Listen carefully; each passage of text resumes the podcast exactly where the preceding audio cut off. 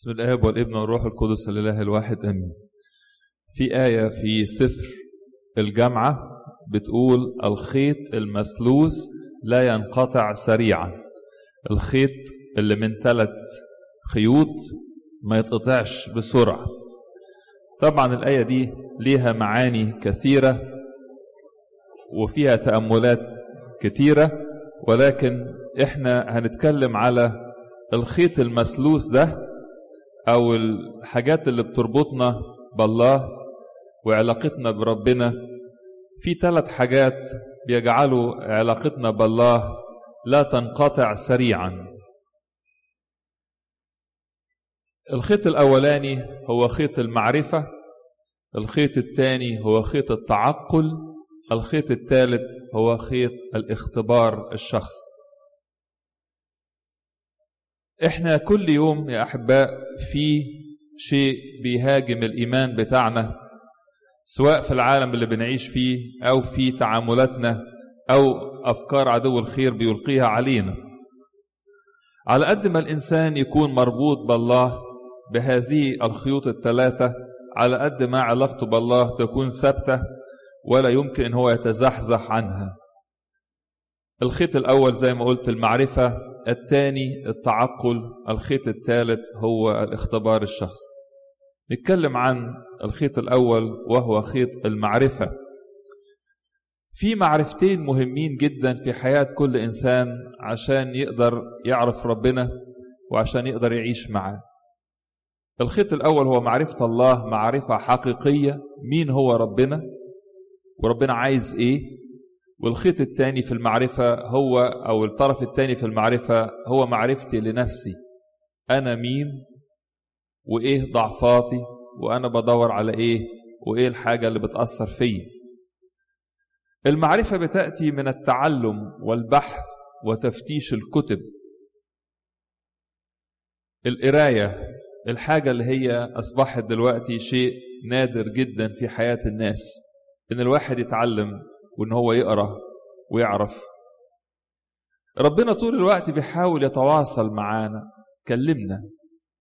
ويقول لنا كده معلمنا بولس في بداية رسالة العبرانيين الله بعدما كلم الآباء بالأنبياء قديما بأنواع وطرق كثيرة كلمنا في هذه الأيام الأخيرة في ابنه.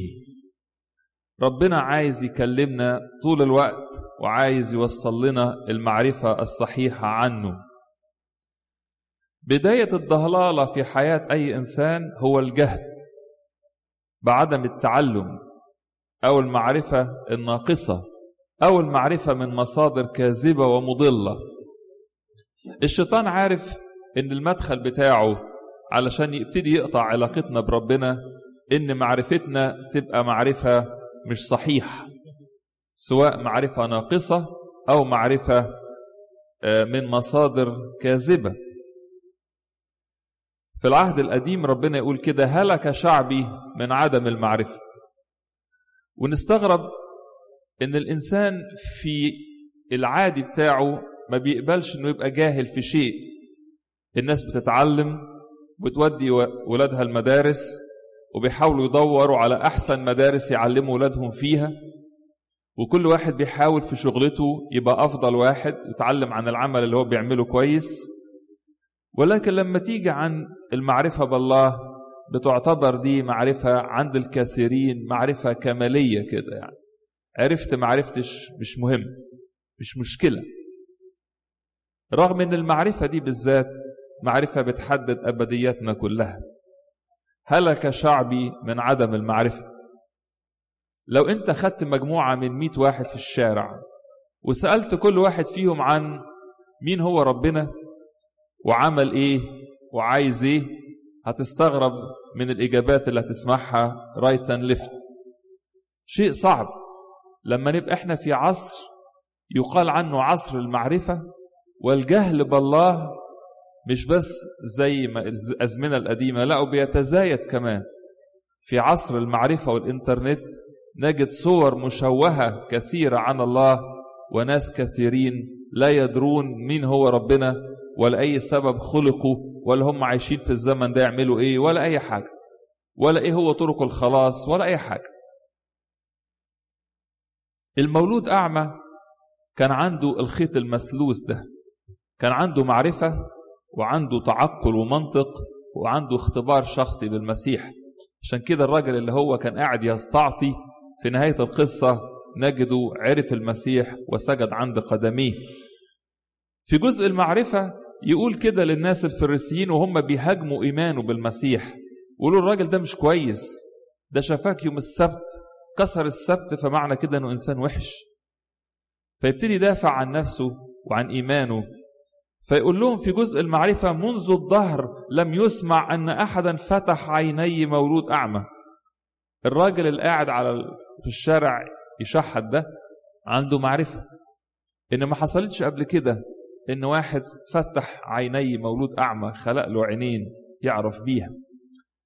السيد المسيح لما تقابل مع تلميذي عمواس التلميذين اللي هم كانوا نازلين من أورشليم رايحين بلدهم عمواس بعد أحداث الصلب اتقابل معاهم يوم الحد في الظهر حد القيامة.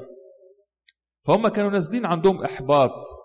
وزعلانين وحس إن أملهم خاب في المسيح. وقالوا كده ليه ما كانوش عارفينه.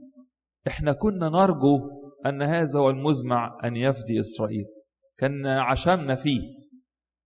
ربنا لما حب يرجعهم مرة تانية ويثبت إيمانهم ابتدى بالمعرفة. يقول كده ثم ابتدأ من موسى ومن جميع الأنبياء يفسر لهم الأمور المختصة به في جميع الكتب. بدأ يشرح لهم من الإنجيل تعالوا بصوا الإنجيل مكتوب في إيه؟ عني. عشان تفهموا عشان تعرفوا عشان إيمانكم يثبت. الإنجيل هو طريقنا يا أحباء للمعرفة عن الله. الكتاب الأهم في حياتنا والكتاب للأسف الأكثر يعني إهمالا في حياتنا أيضا. شعب أي بلد في أي زمان بداية هلاكه هو الجهل وخصوصا الجهل بالأمور المختصة بالله وبالأبدية. شيء عجيب إن حاجة المفروض تبقى تشغل بالنا. ماذا بعد الموت؟ هقابل مين؟ هيسألني عن إيه؟ هذا الأمر لا يشغل ذهن الكثيرين. مجرد النهارده هو النهارده الأكل بكام والشرب بكام والجاس بكام؟ خلاص هو ده الموضوع الأهم يعني.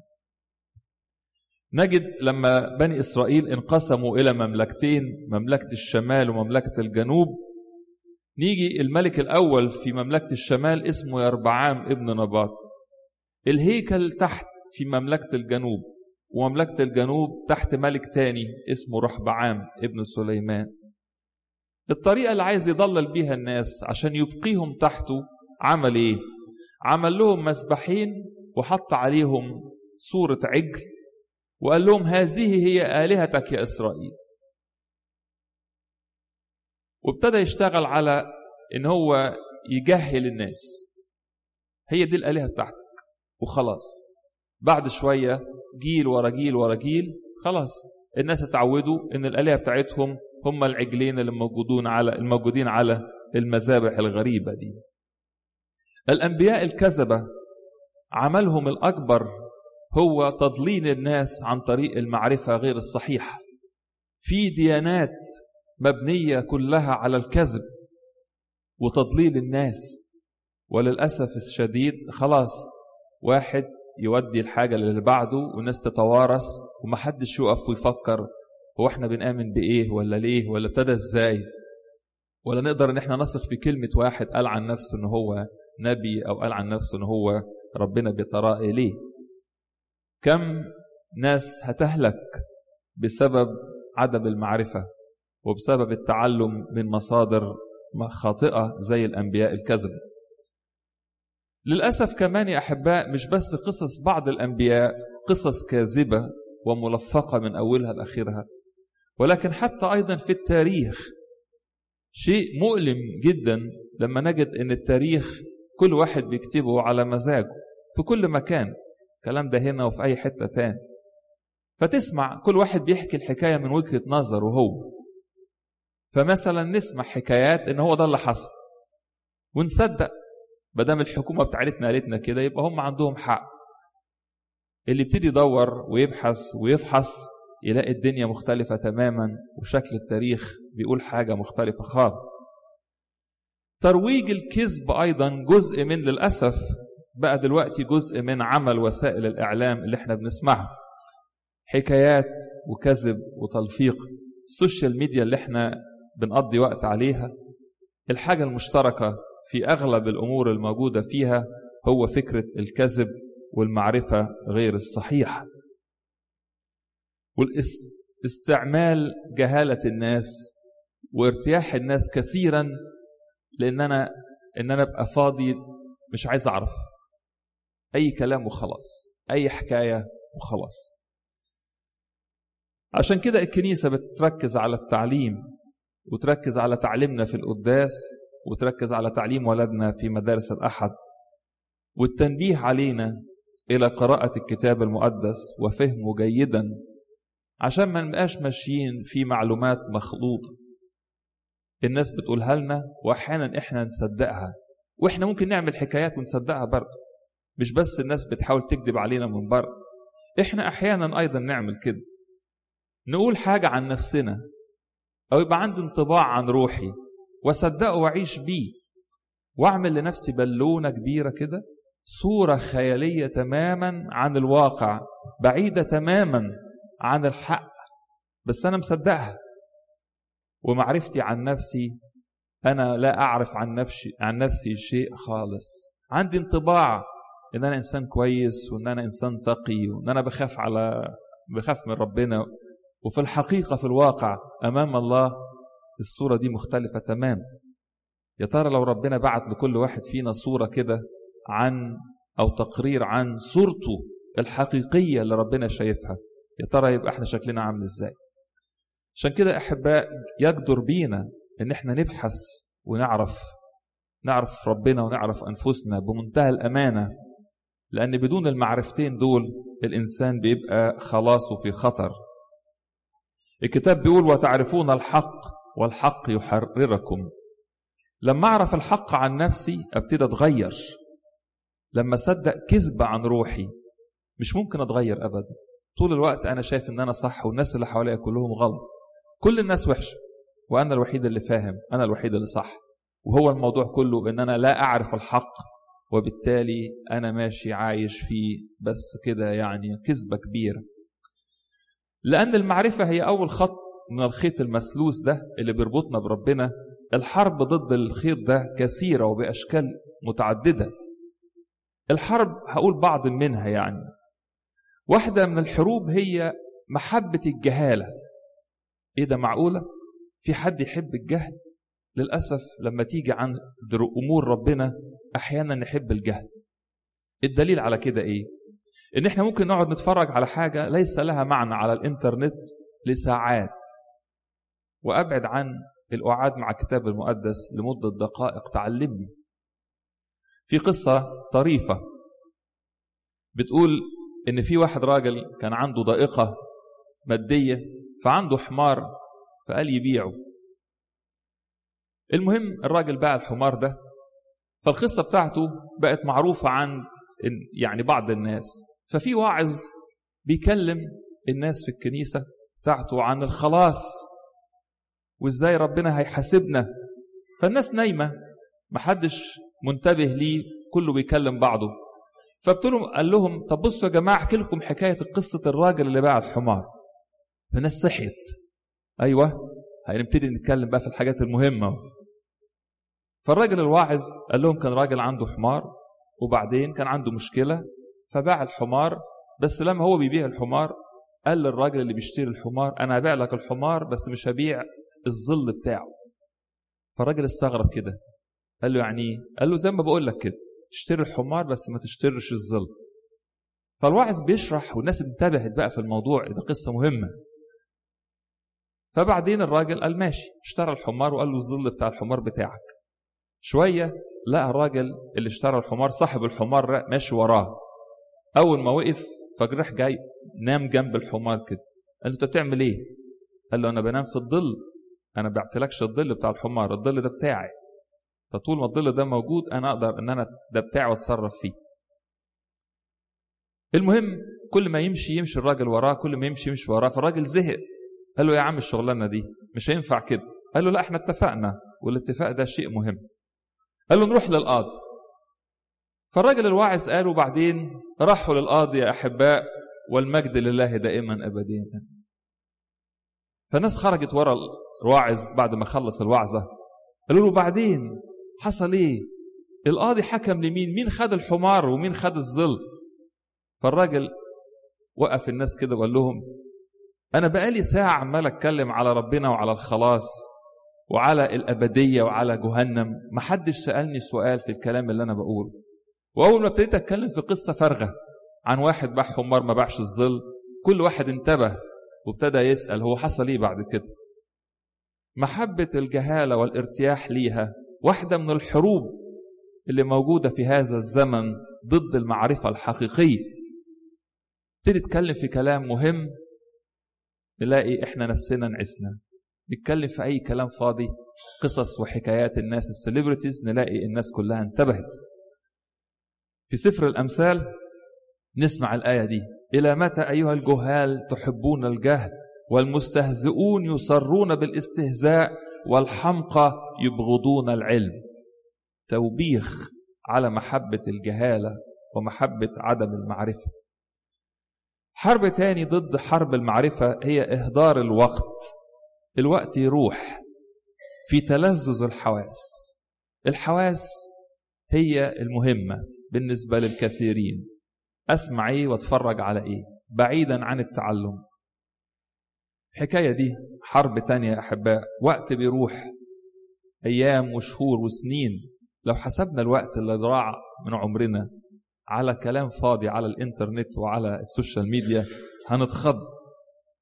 من الأرقام اللي ممكن تطلع قدامنا أحيانا الحرب تاخد شكل أيضا الاستسلام للسطحية والاستسهال أي حاجة بسرعة كده كل لي حاجة سريعة وخلاص.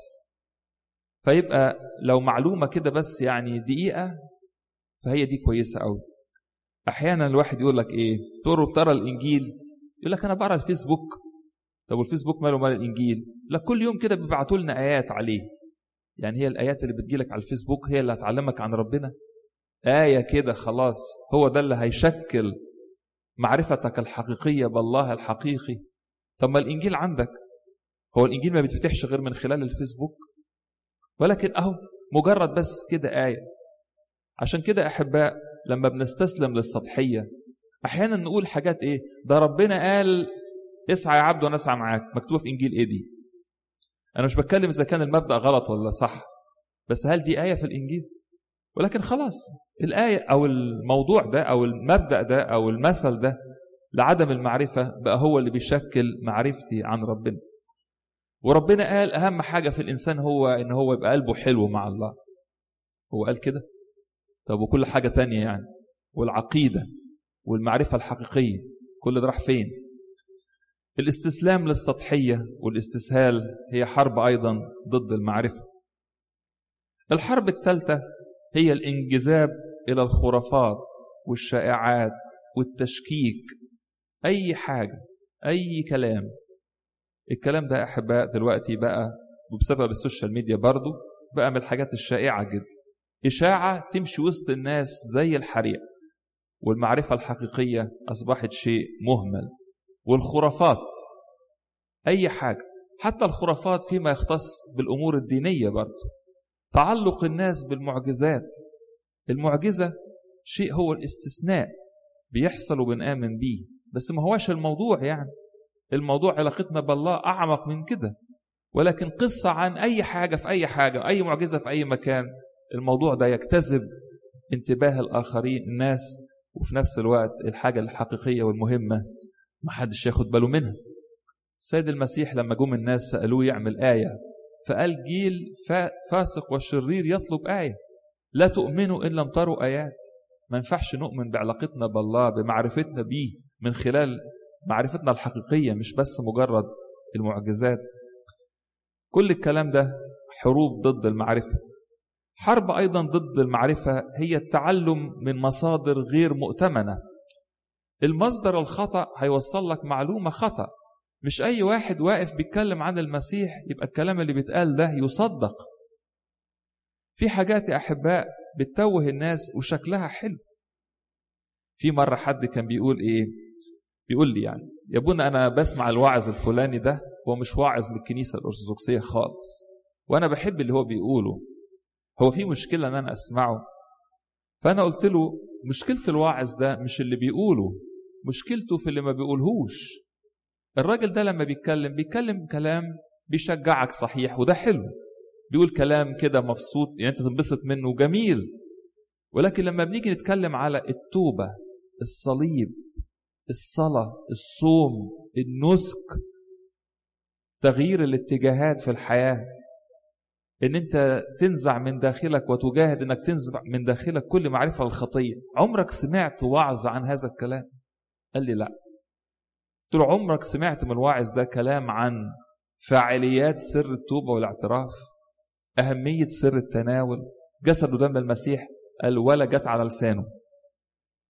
طب النهاردة الراجل ده فيه حاجات أساسيات في خلاص الناس وما بيقولهاش. طب هل الكلام ده صح؟ قلت لو رحت للدكتور وانت عندك مرض كبير والدكتور ده قال لك اعمل رياضة وخليك دايما مبسوط وخليك حوالين الناس كده يكونوا نفسيتهم حلوة ويشجعوك وكل كويس وتمشى هل الكلام ده غلط؟ قال لي لا مش غلط. قلت له لو الدكتور وقف هنا وما جابش سيرة أي دواء خالص يا ترى الدكتور ده يؤتمن على حياتك؟ تقدر ترجع له تاني؟ قال لا مش هرجع له تاني.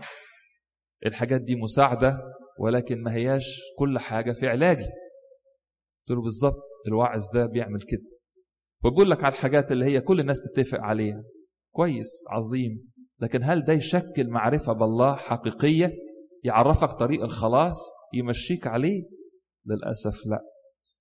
واحدة من الحاجات اللي هي ضد المعرفة السماع من المصادر اللي بتقول كلام يريح الناس. أي حد ممكن يسمعه ويبقى لطيف بدون مواجهة مع النفس من الحروب أيضا ضد المعرفة عدم احتمال سماع الحق. مش عايز حد يواجهني مش عايز حد يقول لي أنا غلطان مش عايز حد يوريني صورتي بالحقيقة. عايز طول الوقت أسمع ناس بتقول لي إن أنا كويس وتمام ومبسوط. حتى لما بروح أعترف مش بتكلم على أخطائي خالص بتكلم على أي حاجة غير أخطائي. وفي الآخر عايز أسمع موافقة وتش... التشجيع مطلوب لكن عايز أعرف عايز أشوف نفسي دايما إن أنا صح. هل هو ده فعلا السعي للمعرفة الحقيقية؟ الكتاب بيقول كده على الزمان الأخير لأنه سيكون وقت لا يحتملون فيه التعليم الصحيح. مش عايز أسمع مش عايز حد يقول لي. بل حسب شهواتهم الخاصة يجمعون لهم معلمين مستحكة مسامعه. مستحكة يعني إيه؟ عارفين لما واحد يبقى عنده ارتكاريا فيبتدي يحك كده في جسده. هو عنده حساسية بس الحساسية هنا من الكلام الصح ومن التعليم الصحيح. مش عايز أسمعه. فيصرفون مسامعهم عن الحق وينحرفون إلى الخرافات. عدم احتمال سماع الحق بيخلينا نقعد نلف وندور ونغير عشان أنا في الآخر عايز حد يوافقني. مش عايز حد يقول لي حقيقتي ويديني مراية كده. في قصة أختم بيها قصة أيضا طريفة. يقول إن في ملك كان عنده نرجسية. النرجسية هي محبة الذات والعجب بنفسه. فالملك ده كان يدور على كل حاجة تلفت النظر إليه في لبسه في شكله في طريقته. وما يحبش يسمع من أي حد أي تعليق عليه بشكل سلبي. كان في واحد راجل نصاب في المملكة بتاعته فالراجل ده عرف إن الملك عنده نقطة الضعف دي فقال له أنا هعمل لك بدلة البدلة دي محدش لبسها في الملوك قبلك اطلاقا وحاجة الناس كلها هتنبهر بيها. فالملك عجبه الكلام فراح لراجل الترزي النصاب ده فالترزي النصاب ده قعد يقيس حاجة كده مش باينة فالملك مش شايف حاجة يقول أنا مش شايف حاجة. قال له لا ده القماشة دي مش موجود منها خالص. القماشة دي عندي أنا بس. دي حاجة عظيمة. في الملك في الآخر قال له طيب بدل أنت شايف كده. الراجل الترز النصاب راح إيه قلع الملك هدومه ولبسه الهوى الملك مش لابس حاجة خالص. قال له يا سلام! إيه الجمال ده؟ ده الناس كلها تنبهر بالشكل ده. الملك قال له خلاص بدل أنت شايف كده أنا مش شايف حاجة. الملك خرج في الشارع. الناس عارفين إن الملك راجل نرجسي ما بيحبش يسمع الحق. فالناس كلها ابتدت تسقف. يا سلام على الانبهار. فالملك شايف الناس كلها عمالة منبهرة وبتسقف وبتبدي إعجابها بالبدلة الجميلة اللي هو لابسها. هو ملك مش عريان. لغاية ما عيل صغير ما بيعرفش يكذب فشاور لأبوه قال له هو الملك ماشي عريان ليه؟ الملك اتضايق وغضب وجاب الولد ده. وحكم إن هو الولد ده لازم يتأدب وينضرب عشان خاطر ما يقولش الكلام ده على الملك الناس كلها بتمدح في البدلة الجديدة. هو الوحيد اللي مش شايف الولد ده مش متربي. ده بالظبط يا أحباء حال الإنسان اللي مش عايز يعرف وعايز يقطع خيط المعرفة وعايز يعيش بفكرة معينة في ذهنه عن نفسه وعن ربنا. يبقى عامل زي الملك العريان ده. ماشي ومصدق إن هو لابس أحسن بدلة وقدام ربنا في أحسن صورة. وربنا وحده عالم إن هو هذا الإنسان ماشي عريان. الحقيقة قصة الملك ده لو كانت حتى قصة رمزية ولكن في واحد كده في سفر الرؤيا ملاك كنيسة لودكيه اللي هو كان السيد المسيح بيكلمه ويقول له أنت بتقول في نفسك إنك غني وقد استغنيت دي معرفتك عن نفسك. خليني أقول لك عن روحك بقى اللي أنا عارفه عنك إنك بائس وعريان بائس وعريان. وشقي. الله ده أنا مش زي ما أنت ما أنا شايف روحي.